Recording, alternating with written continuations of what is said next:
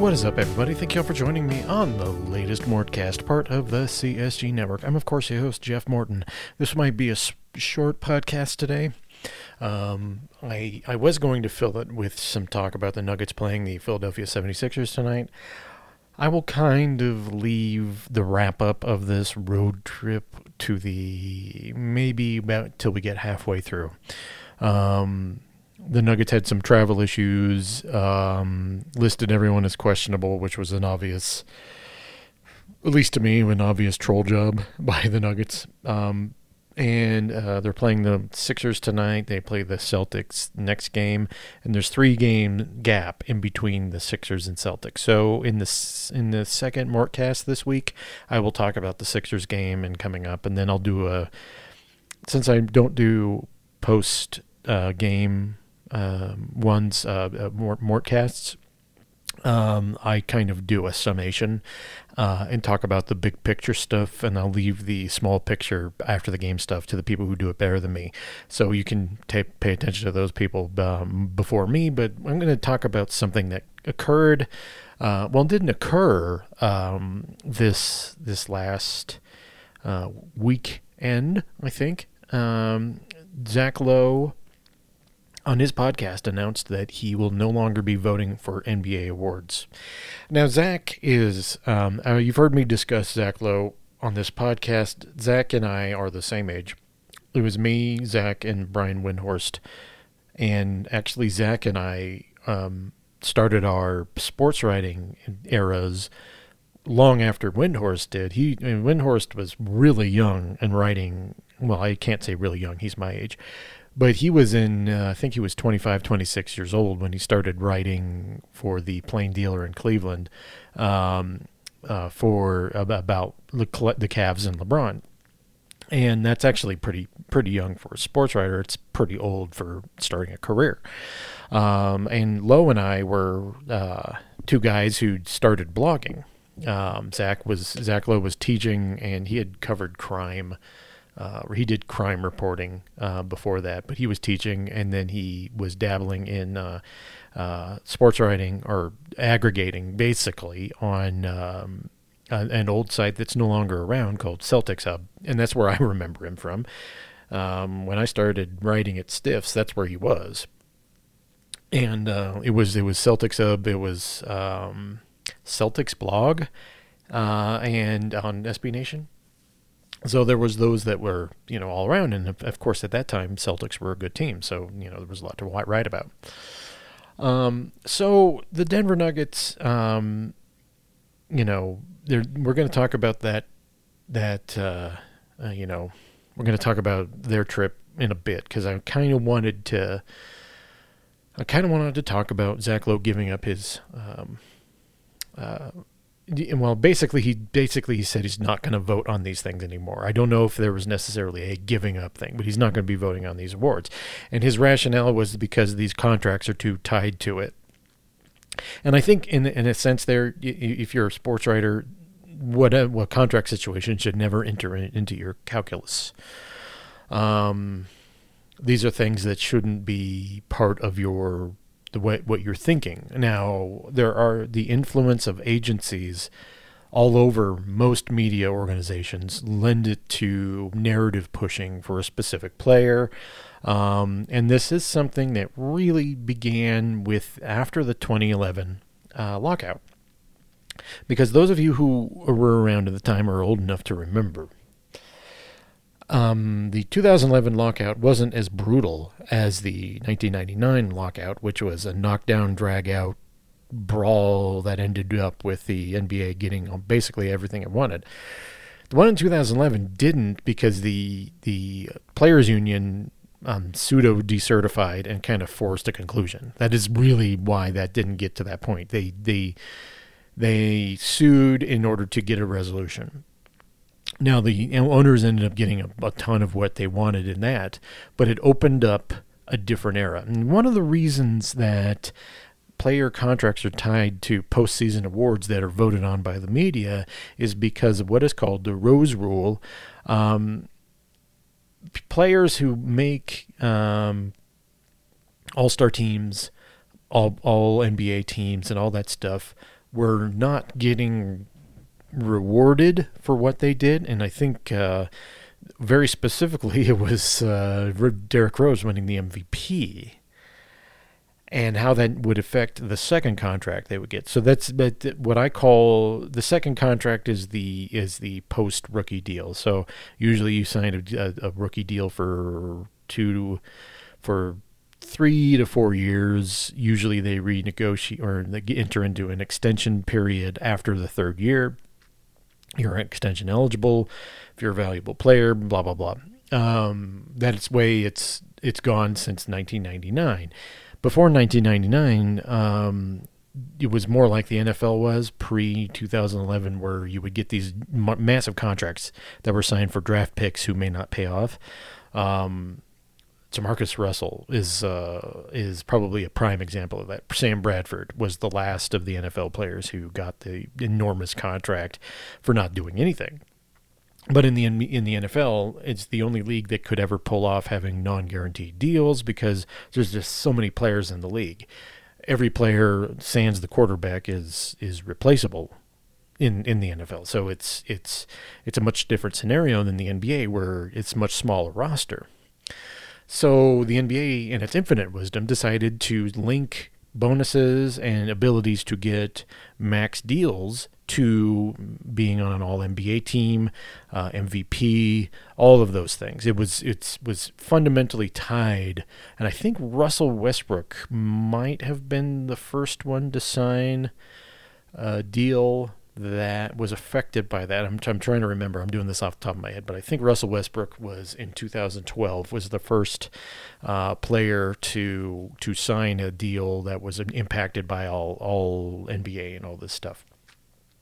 So what this did what's what they were trying to do is solve the issue of a player overperforming his deal because of the tiered system and the rookie scale contracts the NBA doesn't have a system to reward you for it and then you get hurt you know or something happens and you're not rewarded for the what you did you basically just overperformed your contract and there was nothing to it so the NBA was trying to, and the in the Players Association were trying to fix that.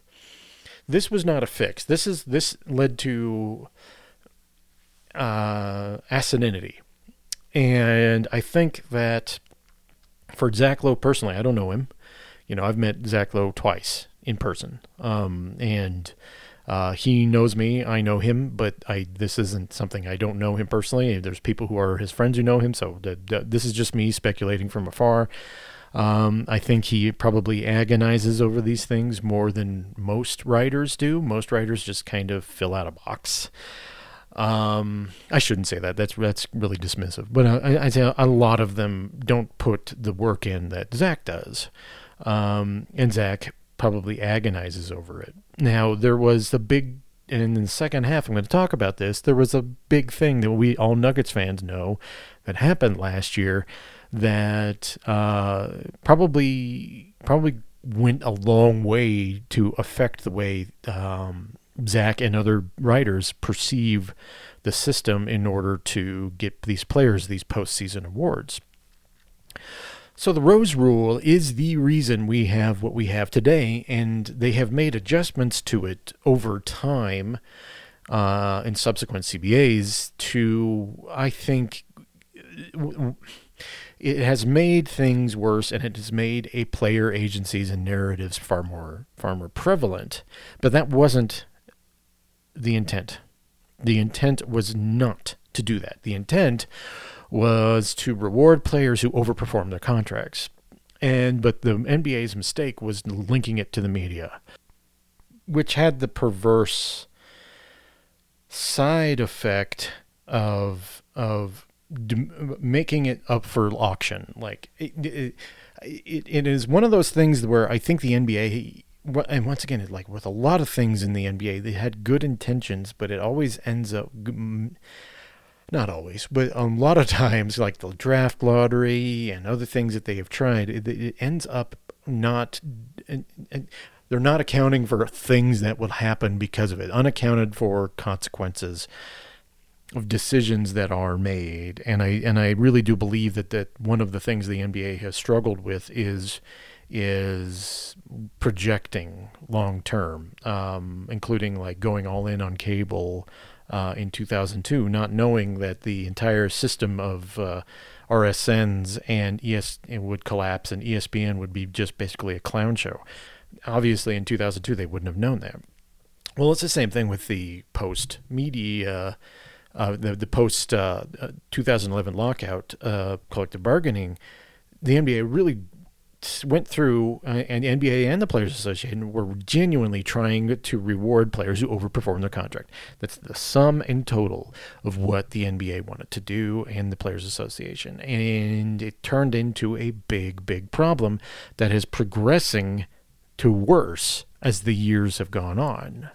Because the two biggest influences in the NBA are media and player, so and the and uh, player agents in these big agencies that are conglomerating that that gain influence over a lot of different things, and it's hard to weed that out. It's hard to um, not have some issues with that, and it becomes, like I said, like a highest bidder thing with these awards. It it it becomes perverse, and then it adds undue pressure to something that doesn't necessarily need to be that sort of way. The NBA has kind of through various and players association has made it this way and it's kind of cheapened things. We as nuggets fans know exactly the consequences of this sort of thing because these players count on these big bonuses and we're not talking about players who are like making the vet minimums or on small rookie deals or anything like that. We're talking about players who make millions and millions and millions and millions of dollars who are looking to get that quick kicker into supermax territory because they achieved all NBA, because they got an MVP. These are the things that they because they got this and this which will kick them into rarefied air with their next contract. And of course, agents are lucratively rewarded for that sort of thing. And it becomes a vicious cycle and it affects the way media perceives things. And if anyone has listened to uh, the Mortcast for the last year or so, I have been talking about this consequence. I've been talking about how the influence of, of player associations and not player associations, but player agents has has creep crept into the way things get talked about. And in the second half of the con- the podcast, I'm going to talk about that influence, and I'm going to talk about how something needs to be done. And it's not just because Zach Lowe is not going to be voting on these awards anymore. It's going to be more than that. But first, I want to talk to you about Blanchard Family Wines, located between 18th and 19th and Blake and Wazee in beautiful lower downtown Denver, Colorado.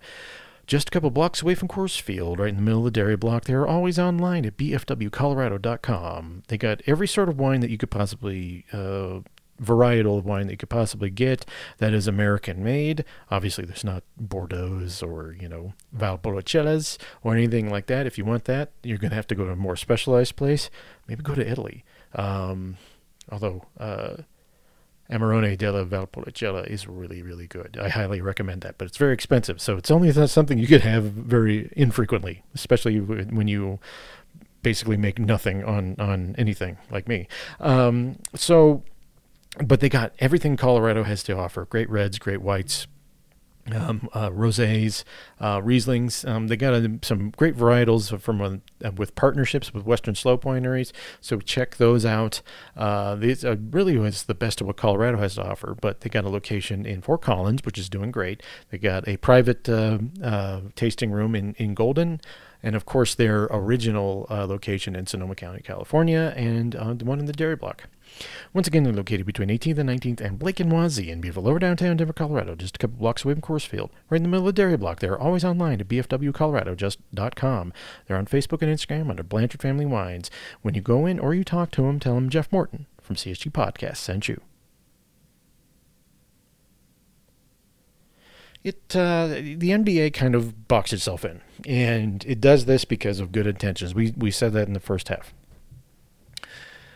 As we know about Zach Lowe, he is a guy who probably thinks about things a little too much. I mean, he is a Gen Xer like me. Um, a lot of uh, I, I hear a lot of myself in him. Uh, I hear a, a, lot of myself in Brian Windhorst, probably a lot more in Brian Windhorst than uh, Zach Lowe. But guys who came in into the league, and we we were the last of the you know we were the people who started watching when Jordan was reigning king. You know, we were the ones who came of age in the '90s when basketball was was hitting a crescendo uh, in the, with the Jordan era, and really it is a uh, it is a different perspective than you would get from say even uh, someone who's older than us or particularly the millennials who come in who have less issues with the way these things go down. I can tell with the way who's with who Zach Lowe is that this would bug him like this. Last year during the Joel Embiid and Nikola Jokic battle for the MVP, um, it was one of the most despicable things I've ever seen in my life. Uh, I've gone over this. It has nothing to do with whether Nikola Jokic was going to win with it, win it or not. It had everything to do with the increased, almost desperate tone I heard from narrative pushing in the media to tilt a race. And it was done that way, I am convinced, because there's a lot of places that are infiltrated by these player agencies. And when you have these things that are tied, these incentives that are tied to votes from the media, you make yourself susceptible to these pressure campaigns. Each of these, and, and you kind of like, obviously everyone talks about Kendrick Perkins and the, the, the garbage that he spewed last year, but it was from a lot of different areas. It was done deliberately and it was very coordinated and it was successful. Now, obviously, Nikola Jokic contributed by basically giving up uh, the any pursuit of the award. He he, I think he, if you ask him, he he probably saw that and was like, "I'm done. I'm not I'm not dealing with this." Um, Joel Embiid won the award fair and square. That says I'm not if, uh, alleging you know uh, any chicanery, other than in the fact that there was a very obvious media campaign conducted by people who were friendly with other player agencies, and it it was very obvious. These sort of things, and the way the NBA has structured the this this the Rose Rule, is that it leaves it open to this because what your your your message is not the fans in this. Your message is directly to other media members. And what I saw last year was a coordinated effort from multiple areas, not just the player agencies, to make sure that Joel Embiid was the, the front runner. That has nothing to do whether he won it or not. I'm talking about what was happening. When that st- second straw poll came out, um, which I think has a lot to do with this, by the way, these, that straw poll is is a big culprit in all this bullshit. Um, but the you know, no offense to Tim Bontemps, but you know it it really is a huge, huge, and you've heard me talk about this on a previous podcast. If you want to, if you want to check that out, go back about three or four podcasts. But these these straw polls are, are just in, in, insane. But that's the second straw poll when, with Jokic with such a big lead, freaked various people with with interests out, and there was and uh, and the most aggressive teardown campaign I think I've ever seen. And I don't blame anyone who sees that sort of thing and doesn't want to participate. Now, I don't, like I said, I don't know Zach Lowe. Who knows what he may have additional reasons why he doesn't want to vote on these things anymore. But he he obviously is someone who agonizes over these votes, and and he, uh, I think, having to vote on someone's contract status is uh, depressing. I, I personally don't have a vote, and I would feel very uneasy with being the arbiter of whether someone makes it to, uh, you know, that supermax deal. I mean, this is high stakes, high money stuff, and people start getting real upset. And it's not the place for a media member to be determining that sort of thing. There has to be a better way for this to happen. And I think a lot of that will happen if we get I think a lot of that, if that happens, if we if we if we change the way this is done, and we don't have the media so heavily involved in this, hopefully the coverage of the NBA will improve. The NBA has has just the coverage, and it's because a lot ESPN has kind of devolved into hot takery, and ESPN has had issues for years. You've heard me talk about it on here. The NBA in 2002 put all their eggs. In fact, I wrote an article about this on Denver Stiffs. Check it out today. Um, just just go to Denver Stiffs and it'll be right on the front page. Um, the the league put its all its eggs into essentially into uh, ESPN's basket and a little bit into Turner's basket, but it was mostly ESPN. ESPN was going to carry the brunt of all of this, and because they have tied themselves so thoroughly to Disney slash ESPN, they've been prone to the whims of that. Well, what else happens is that you are prone to the influence of other things. You are prone to player agencies being having influence. You are prone to advertisers having enormous influence. If you are subject to the whims of one uh, entity, the media entity primarily, and Turner, um, you are subject. You get this happening and and is the NBA has bottlenecked itself is basically what I'm saying. And there needs to be something in the next media deal that really st- starts to limit this. But as far as the Rose Rule, it's there, but there has to be a way for the league to alleviate the pressure on various media members who should not be determining the status of someone's contract. There should there should not be um, some schlub in Des Moines voting on whether Nikola Jokic or Joel Embiid get a escalator on their deal. Basically, is what these award de- things amount to. And I do not blame Zach Lowe at all for stepping aside of the um, from having to deal with this. You know, like I said, I don't know the guy. I, I like I said, I met him twice. Don't know him personally. Um, the, I it is. Uh, you know, I kind of feel like I do know him because he's been around as long as as long as I have. We're the same age, but I I just I think that there has to be a better way to get away from this because it's kind of corrupting coverage. Coverage has become unbalanced and almost like push pull uh, influenced because of a bunch of different factors, but a lot of it has to do with incentives for players tied to media voting. It never should have been this way. And I think, as I said before, the good intentions were there. The bad thing is, it led to what we have seen. Like I said before, and I've gone over this over and over. You probably don't need me to hear to you know talk about this again. But what the the, the last year was despicable, was absolutely despicable. You know, uh, uh, Joel Embiid was going to win regardless because Nikola Jokic probably just had no interest in doing it, and he outplayed him. That's fine. He won the award fair and square. But the the other stuff, the media stuff, was completely despicable. Was was unbelievably. I I I, I was uncomfortable with watching it. It made me angry. It, my dad, who has nothing to do with any sort of media, couldn't watch ESPN anymore. He had to turn it off because it was making him so angry, and he, and and just the coverage and the and and the way that it was obvious there was an attempt to influence the way it was going. He couldn't watch it anymore.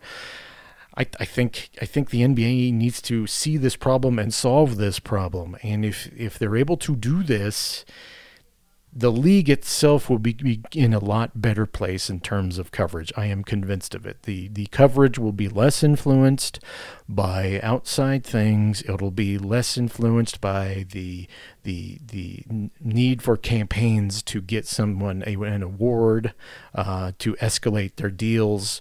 Um, it it won't it won't be subject to that sort of thing. It will be, well, maybe not totally, but it'll be a lot less than it is right now. And I think uh, the league will be in a better place, a much better place, if they're able to solve this problem. Okay, thank you all for joining me on the latest Mortcast. I'll be back, uh, oh, probably in a couple days with another episode.